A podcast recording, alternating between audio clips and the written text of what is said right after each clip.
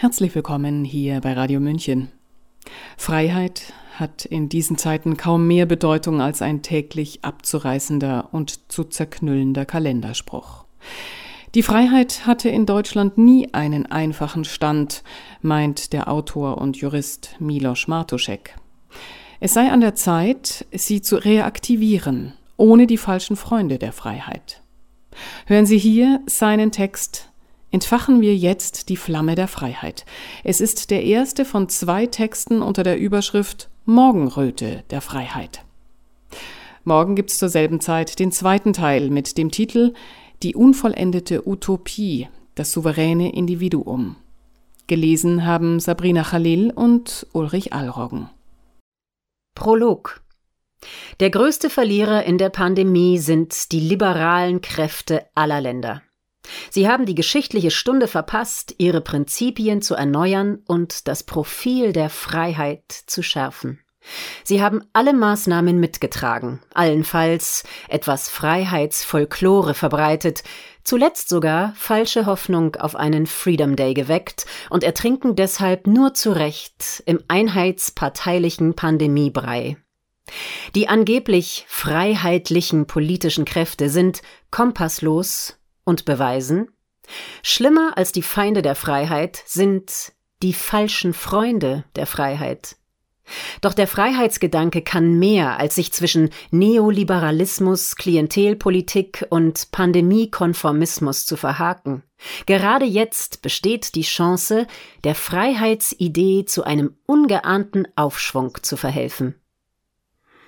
In den 1980er Jahren gab es einen recht beliebten Sportwagen, den Toyota MR2. Er war solide, schnittig, nicht zu teuer und verkaufte sich auch nicht schlecht, außer in Frankreich. Wieso Frankreich? Nun, spricht man MR2 auf Französisch aus, klingt es nach MR2 und der Emmerdeur, darin steckt Merde, ist der Langweiler oder die Nervensäge. Macron hatte angekündigt, den ungeimpften gehörig auf die Nerven gehen zu wollen und benutzte das Wort MRD. Niemand will einen langweilig nervigen Sportwagen. Der Liberalismus ist der Toyota MR2 unter den politischen Ideen. Das Wort liberal kann als gesellschaftsliberal ein Kompliment und als neoliberal ein Schimpfwort sein. Doch ein Produkt mit doppeldeutigem Namen ist ein PR-Desaster. Schon der Publizist Walter Lippmann wusste, dass Menschen nicht nach rationalen Gesichtspunkten oder Fakten entscheiden, sondern nach Stereotypen, letztlich nach Gefühlen. Mit Lippmann gewinnt am Ende die bessere PR. Ausgehend davon muss man feststellen, vergessen wir jegliche PR-Strategie für den Liberalismus oder für freiheitliche Ideen. Schumpeters Idee, dass Politiker wie Unternehmer auf einem Markt um Kunden, also Wähler, buhlen sollen, kommt an ihre Grenzen, wenn die einen von individueller Anstrengung, Selbstentfaltung und Eigeninitiative, neuerdings übrigens das Unwort des Jahres, reden, während andere Betreuung, Fürsorge und Problemlösung durch Gelddrucken anbieten. Man sollte sich deshalb von der Fixierung auf die beste pädagogische Vermittlung des Liberalismus am besten ganz verabschieden. Das parteipolitische Segment ist ein denkbar schwaches Vehikel für die Idee der Freiheit. Die bittere, aber letztlich heilsame Medizin verkauft sich neben dem Stand mit Zuckerwasser schlicht nicht. Stattdessen braucht es jetzt eine Veränderung der freiheitlichen Denkweise bei zentralen Kernthemen. Eine fundamentale Weichenstellung. Das Feuer der Freiheit entfacht sich nur in der Praxis, nicht in der Theorie. Ganz nach dem Motto, die soziale Stimmung schafft gesellschaftliche Fakten, braucht es einen ganzheitlichen Ansatz, einen breiteren und längeren Hebel für die Idee der Freiheit. Denn diese überlebt letztlich nur als gelebte und weitergetragene gesellschaftliche Stimmung. Nur diese Denkweise und die damit verbundene Veränderung der Realität ist letztlich ein Bollwerk gegen autoritäre, sozialistische, nationalistische, pandemische oder technokratische Demagogie. Demagogie schlägt man nicht mit besserer Demagogie, sondern mit ihrer Bloßstellung in Form des Realitätstests. Politik hingegen ist ein Nachahmungsbetrieb, eine Art Jagdgesellschaft des Neids. Oh, die einen haben ein Thema erlegt, vielleicht können wir was davon abhaben. Oh, die anderen haben die Gruppe der fügen Sie ein, Arbeiter, Frauen, Klimakinder, Migranten, vulnerablen Gruppen, Pandemieverschreckten etc. für sich entdeckt. Die sollten wir uns auch holen. Liberale Politik antizipiert Themen nicht nur miserabel und läuft dann der öffentlichen Meinung hinterher. Sie stellt immer erst die Segel, wenn der Wind schon da ist, um dann ins Ungewisse fortgerissen zu werden. Sie betrieb in der Pandemie keine Freiheitspolitik, sondern großspurige Freiheitsfolklore. Freiheitlich orientierte Menschen stehen dort, wo Erfindungsreichtum zu Hause ist. Sie sind die Architekten der Realität, während Intellektuelle nach Stalin nur Ingenieure der Seele waren. Der Liberale ist eine Art Homo faber. Er fragt sich, weshalb die Welt so ist, wie sie ist und wie man sie verbessern könnte. Er will als Unternehmer lieber davon leben, ein Bedürfnis des Mitmenschen zu erfüllen, anstatt von jemandem ausgehalten zu werden, der ihm aufzeigt, dass er es besser kann. Liberale sind die Doers, nicht die Talkers. Sie sind Geburtshelfer des Fortschritts. Marx meinte, dass es darauf ankäme, die Welt zu verändern, statt sie nur zu interpretieren. Liberale gehen eher nach dem Motto des futuristischen Visionärs Richard Buckminster Fuller vor. Zitat Man ändert die Dinge nicht, indem man die Realität bekämpft. Um etwas zu ändern, sollte man eher etwas entwerfen, was das Alte überflüssig macht. Zitat Ende. Die Prinzipien des Liberalismus brauchen keine Werbung, denn sie sind jedem Kind vermittelbar und letztlich die Gesetze jeder lebensbejahenden Entwicklung, verbunden mit einer praktischen Lebensethik der Bescheidenheit. Tu nicht so schlau, du weißt auch nicht alles, also die Skepsis gegenüber Planung. Hab keine Angst vorm Scheitern, aber wenn es passiert, dann steh wieder auf, denn gut Ding will Weile haben. Also Versuch und Irrtum. Wenn du was willst, musst du etwas dafür tun. Also, there's no free lunch. Schau nicht, was jemand sagt, sondern was er tut. Also, skin in the game. Wer den Vergleich scheut, hat vielleicht Angst, schlecht dazustehen. Oder auch Markt als Wahrheitsinstrument für Ideen, Qualität, Preise etc. Es gibt zahlreiche dieser ehernen liberalen Gesetze, die nicht deshalb ehern sind, weil sie so alt und so schön museal sind, sondern weil sie den Test der Realität bestanden haben. Nur dadurch haben sie überhaupt eine Daseinsberechtigung und sind Bollwerk gegen schwärmerische Planung, technokratische Fantasien und menschliche Hybris. Aus diesen Prinzipien entsteht für den Liberalen ein inneres Koordinatensystem der Orientierung, das ständig angepasst werden kann und meistens verlässliche Ergebnisse liefert. Dieses Koordinatensystem macht den Freisinnigen skeptisch gegenüber Traditions- oder Erbautoritäten, im Gegenzug zu Leistungs- oder Vernunftautoritäten lässt ihn eher auf dezentrale statt auf zentrale Strukturen setzen, also bottom-up statt top-down, und mehr auf den tatsächlichen Fortschritt durch Technologie vertrauen, als auf versprochenes Heil durch Prophetie. Das Selbsteigentum an Leben und Lebensentwurf schließlich findet seine natürliche Fortsetzung im Eigentum an den Früchten von Hand und Geist. Diese Ordnungsprinzipien sind gerade in akuter Gefahr. Der Geist von 1989 ist verflogen. Spätestens seit der Krise 2008 ist der Liberalismus angezählt und gilt als ökonomisch gescheitert, auch wenn die Gründe für die Krise eher in Konsumismus, Korporatismus und Geldsozialismus zu sehen sind als im freien Markt. Lippmans Stereotype lassen wieder grüßen. Die größte Bevölkerungskohorte sind derzeit die Millennials ca. 1980 bis 2000 geboren. Sie werden Wahlen entscheiden und liebäugeln laut Umfragen zu 70 Prozent mit sozialistischen Ideen. Millennial Socialism. Machen wir uns nichts vor.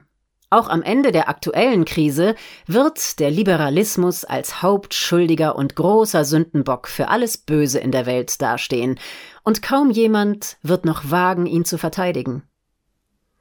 Der Autoritarismus ist auf dem Vormarsch. Rechter und linker Populismus stehen im Clinch. Fast alle Parteien sind Teil des Pandemie-Panikorchesters geworden.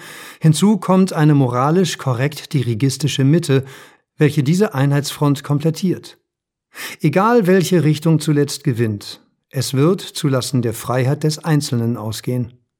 Bei dieser Entwicklung hat der Liberale bisher wie bei einem Ping-Pong-Spiel nur zwischen links und rechts hin und her geblickt und sich allenfalls das Einstecktuch glatt gestrichen. Dabei hat der Liberalismus gerade in Zeiten des Erstarkens der autoritären Kräfte einen unique selling point. Er ist die einzige politische Kraft, die das politische Mindset auf der Y-Achse, also der Oben-Unten-Achse, von autoritär hin zu libertär verschieben kann. Am Ende sind es immer die Menschen, welche die Glocke der Freiheit läuten. Der Libertäre fragt, wie viel Macht noch beim Individuum liegt und wie viel davon als übertragene Macht bereits im Umlauf ist. Auf dieser Achse allein wird in den nächsten Jahren entschieden, ob die Idee der Freiheit überleben wird. Während autoritäre Kräfte links und rechts bereits in der Vergangenheit unheilvoll zusammengefunden haben, der Nationalsozialismus ist wohl das frappierendste Beispiel, ist eine produktive Zusammenarbeit links- und rechtslibertärer Kräfte nie wirklich versucht worden oder in Theoriedebatten versandet. Dabei eint diese Lager im Kern mehr als ihre autoritären Antipoden. Manchmal trennt sie sogar nur eine Milchglasscheibe oder eine Begriffsverwirrung. Was die einen als Missbrauch von Marktmacht geißeln, kritisieren die anderen als Korporatismus oder Corporate Welfare. Wo die einen die Macht der Hochfinanz kritisieren, sehen die anderen einen Geldsozialismus der Zentralbanken am Werk. Die Ablehnung des Rassismus findet sich bei Gandhi oder Mandela und Ayn Rand.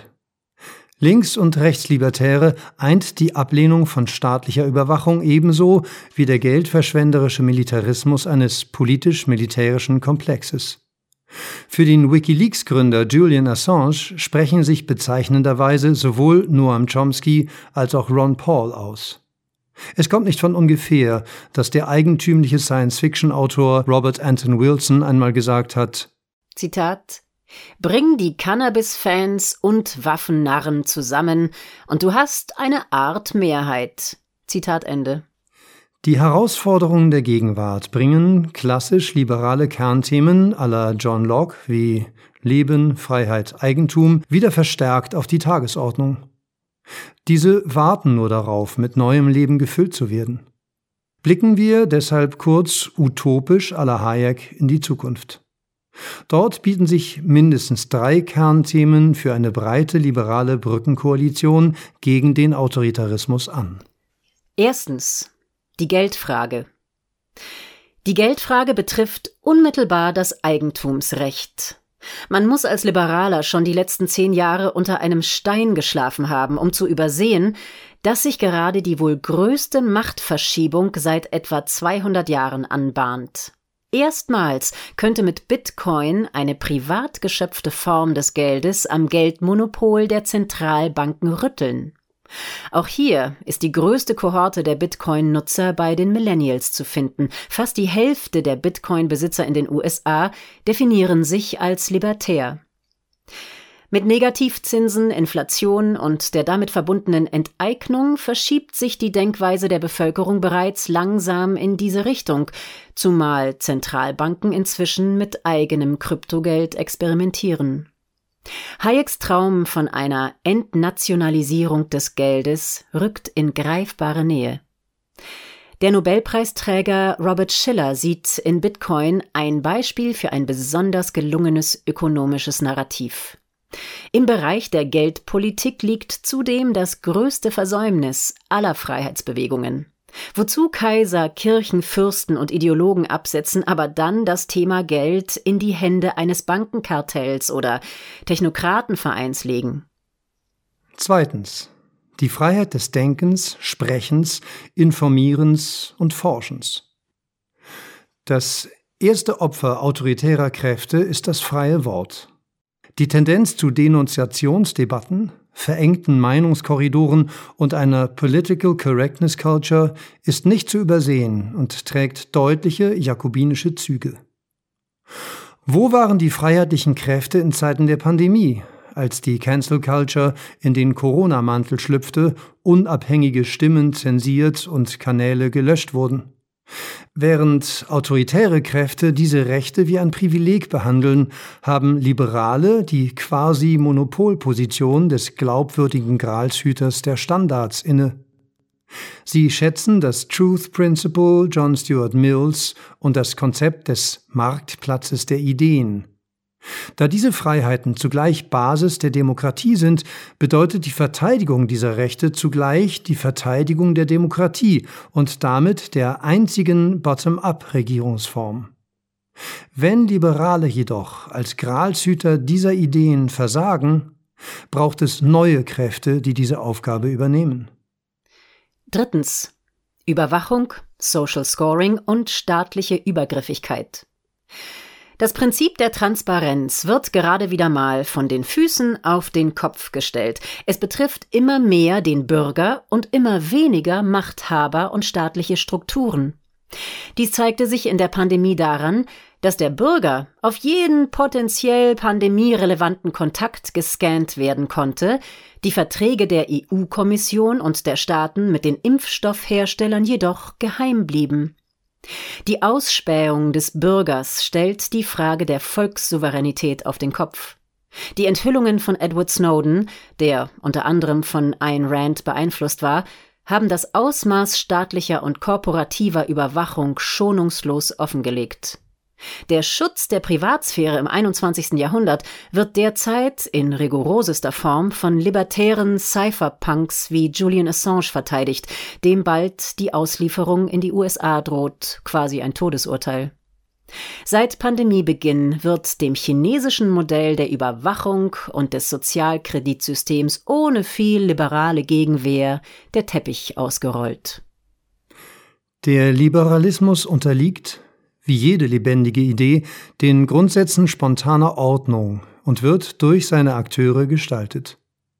Innovation entsteht durch die Kombination von auf den ersten Blick artfremden Ideen. Jeder Fortschritt, jede kreative Idee beruht auf Verknüpfung. Auch das Gehirn ist ein Verknüpfungsorgan. Der liberale Denkapparat zerteilt sich hingegen gerne in abgetrennte Hirnregionen. Vertrauen wir auf eine unorthodoxe Neukombination von Ideen und überlassen wir Sektiererei anderen politischen Denkrichtungen. Um den Reichtum freiheitlicher Ideen überhaupt ermessen zu können, braucht es ein Zurück zu den Wurzeln. Liberale Parteisoldaten wirken oft seltsam entwurzelt und haben kaum Bezug zu tieferen Denklinien der Vergangenheit. Wir sehen es in der Pandemie. Nur gut verwurzelte Bäume halten einem echten Sturm stand. Um die Zukunft gestalten zu können, müssen wir den Mut haben, wieder Ideen und Vorstellungen von vor 200 Jahren mit Konzepten von morgen zu kreuzen. Wenn wir nicht wollen, dass die Idee der Freiheit im Museum endet, müssen wir sie einem lebendigen Umfeld aussetzen. Dann können wir uns in der nächsten Dekade nur selbst überraschen mit einer Renaissance der Freiheit. Sie hörten Entfachen wir jetzt die Flamme der Freiheit, den ersten der beiden Texte unter der Überschrift Morgenröte der Freiheit von Milos Martuschek. Gelesen haben Sabrina Khalil und Ulrich Allroggen. Hören Sie morgen zur selben Zeit den zweiten Teil mit dem Titel Die unvollendete Utopie, das souveräne Individuum. Mein Name ist Eva Schmidt und ich wünsche uns heute und morgen und jeden Tag ein Stück mehr Freiheit in aller Verantwortung. Ciao, Servus.